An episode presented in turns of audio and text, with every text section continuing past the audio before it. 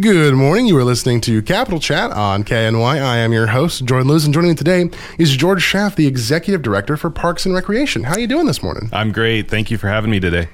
Yeah, it's nice to see you. What it's not nice to see is that little bit of bit of snow and frost outside. I was hoping it would stay gone. It's it's it's just a tease. It's going to be gone by by maybe lunchtime. I mean, I would I would imagine so. It's not like Anchorage where if it shows up again, it's it's, it's there again. Yeah, but we're we're definitely looking forward to spring. As far as we're concerned, spring is here.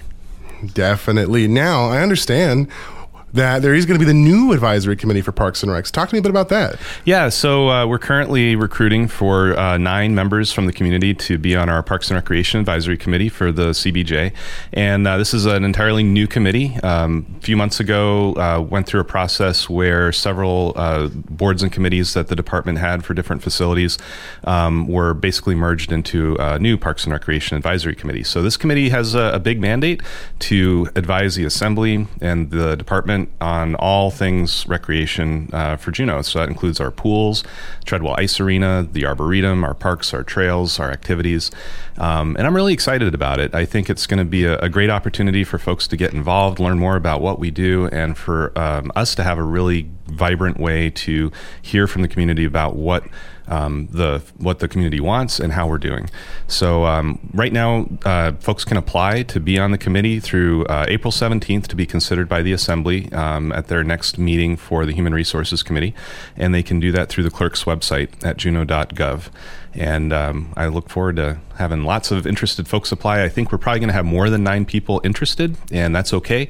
Um, these terms last for three years, and they'll be staggered. So next year we'll be looking for three more members to be on the committee, and we'd like to have a, a pool of people who are interested and uh, waiting to to join us up there. Okay. And then how will that impact the old committee? So the old committee will have its last meeting actually tomorrow um, on Tuesday, uh, April 4th. And uh, on that agenda for that meeting, actually, we have um, an action item. It's a request from residents in Douglas to install a light over the sledding hill at the Treadwell uh, Ice Arena in Savikko Park. So if you park at the ice arena, pretty much directly ahead of you between the arena and St. Anne's Street is a small sledding hill, and there's a little path, and we have one very weak light uh, there right now. And there's been a request to add another light up at the top of that hill, basically a street light that would um, go on to an existing light pole up there. And so we're going to be asking the committee for their input on that, and uh, we also invite comment from uh, the public on on what they think of that proposal as well. So that'll be at 5:30 p.m. tomorrow night at City Hall or by Zoom. Okay. It's always nice to get a visual description of where some places are because despite having now moved back to Juneau for about a couple months, my brain is still like, where is that at? I'm trying to remember now. and Juneau's a big place. Yep. It's big, respectively. I mean, I, I'm the, I'm the one who grew up in Anchorage, so my brain is like, Juneau's not that big. It's very long. It's long, is what. There we go. That's the right word. It's it's long. Yep. Yeah, so we're really excited um, for this new committee. Uh, we are going to have a lot of meaningful work to do for the next year, and uh, look forward to to folks um, applying to be a member. Okay. And then I have a couple other things written down that you and I were discussing a little bit before the show. So, talking about this Walk Southeast, what's that about? Yeah, so Walk Southeast is a really fantastic program that we've done. I believe this is going to be the third year, and uh, it's something that our staff came up with um, during the pandemic, actually, as a way for people to virtually participate in a in a um, activity on their own independently during the summertime, uh, versus participating in groups. But it was such a hit that we're continuing to do it this year. So um, we're partnering again with Alaska Airlines, and so the uh, winner of Walk Southeast at the end of the season has the opportunity to win two round trip tickets anywhere Alaska Airlines flies. And basically, you track where you hike for the summertime. And you're going to be hiking alongside people from other communities in Southeast Alaska. And your tracking log will show how far you've walked, uh, say, from here to Ketchikan. And the community with the highest average number of miles um, per participant weighted by their population will get bragging rights. So we've got a great trophy that will be shipped to the uh, the winning community. Currently, Juneau is the title holder. We had the we won Walk Southeast last year. Uh, we're going to be looking to compete hard this year to retain that title, but uh, it's really anybody's game. So there'll be more information about Walk Southeast coming out soon. Uh, you can see that on our website at juneau.gov/parksrec. Ooh, you got me tempted now. When I was in school uh, over in Ireland, I used to walk like 50k in a week Oh, wow. I would get bored. I'd be like, "There's nothing going on. I'll go for a walk for a while." By the end of the week, I'm like, "I've walked like 50k. It's fun." it, it is amazing. We we had thousands and thousands of miles walked last year across hundreds of people participating in this. So uh, it's it's a great a, a great thing to do. And you know you're going to be out walking anyway. You're going to be out taking hikes this summer. You may as well see if you can get a free vacation out of it while you're there. Exactly. Although I guess I do have an advantage. I do have quite long legs, so distance to me feels a bit relative. We are counting miles, not steps. That's fair. That's fair. Because if we were counting steps, it'd be uh, I'd be even further. I'd be, my steps would be low, but my distance would be high. Yeah. Now, I also understand that we've got some construction projects coming out.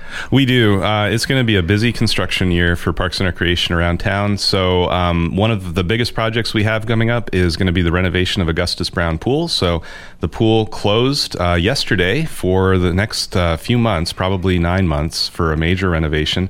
Um, we had a wonderful time at Dog Day at the pool. Had over 100 dogs and a couple hundred people out there during the day, and it was it just I had a smile on my face all day long. It was the best thing I've done in a long time. Um, but the pool is closed. Uh, the Dimond Park Aquatic Center is going to have extended hours and extended programming for the rest of the uh, year. While the Augustus Brown Pool is closed, and um, some of the uh, new programs that we have out there are things like chair yoga. So, if uh, you want some low impact uh, activities, then we we're the right place to go. And um, we also have swim lessons that'll be opening up um, today at noon. So we have about 100 slots for swim lessons that will be opening on our website for registration at noon. And you can get there at juneau.gov slash parksrec for swim lessons. But, um, but Augustus Brown Pool, uh, next time you see it, it'll be, it'll have a, a fresh makeover uh, probably around January.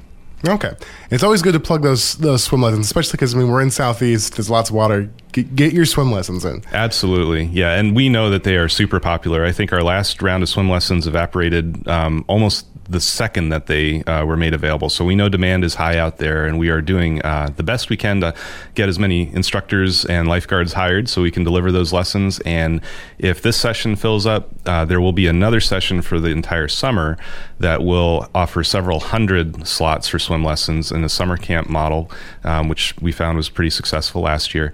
And um, those will be uh, available here probably in another month or two. But um, if you miss out on this this round, there will be more opportunities this summer to get your uh, your little ones into swim lessons. You're saying that the swimming lessons at the pool evaporated. They, I did say that, didn't I? You did. yep. I will take a pun opportunity if I can see it. For some, there seems to be this this thought in the office. I don't like puns, and that's not true. I just don't like specific puns. yeah. Then I was going to say, speaking of other things that evaporate quickly, I understand that for that dog day, the slots went up like just like that. They were gone. They went pretty fast. We did have uh, some slots in the in the big dog category uh, right up until the last minute, but um, yeah, it was very popular, and and I could see why. Those dogs had the best day of their lives. I, it was very clear, and some of them told me that best day ever. I see. I see. Yeah. Now I gotta ask you, what's this adopt a flower about? Yeah, so Adopt a Flower is a uh, fundraiser that we do at Parks and Recreation that gives folks in the community and businesses opportunity to support beautification downtown. So, of course, we're expecting a lot of visitors, and um, we always like to roll out our, our best foot forward with our um, with our downtown area with the summer season coming in. So, we um, are right now growing about sixteen thousand flowers in the greenhouse uh, over at Dimond Park, and we do that every single year. And we uh, our landscape team puts those out there downtown and at our facilities throughout the community. And um, we offer folks the, the chance to sponsor uh, flower, sponsor a basket, and we have different levels that you can do that.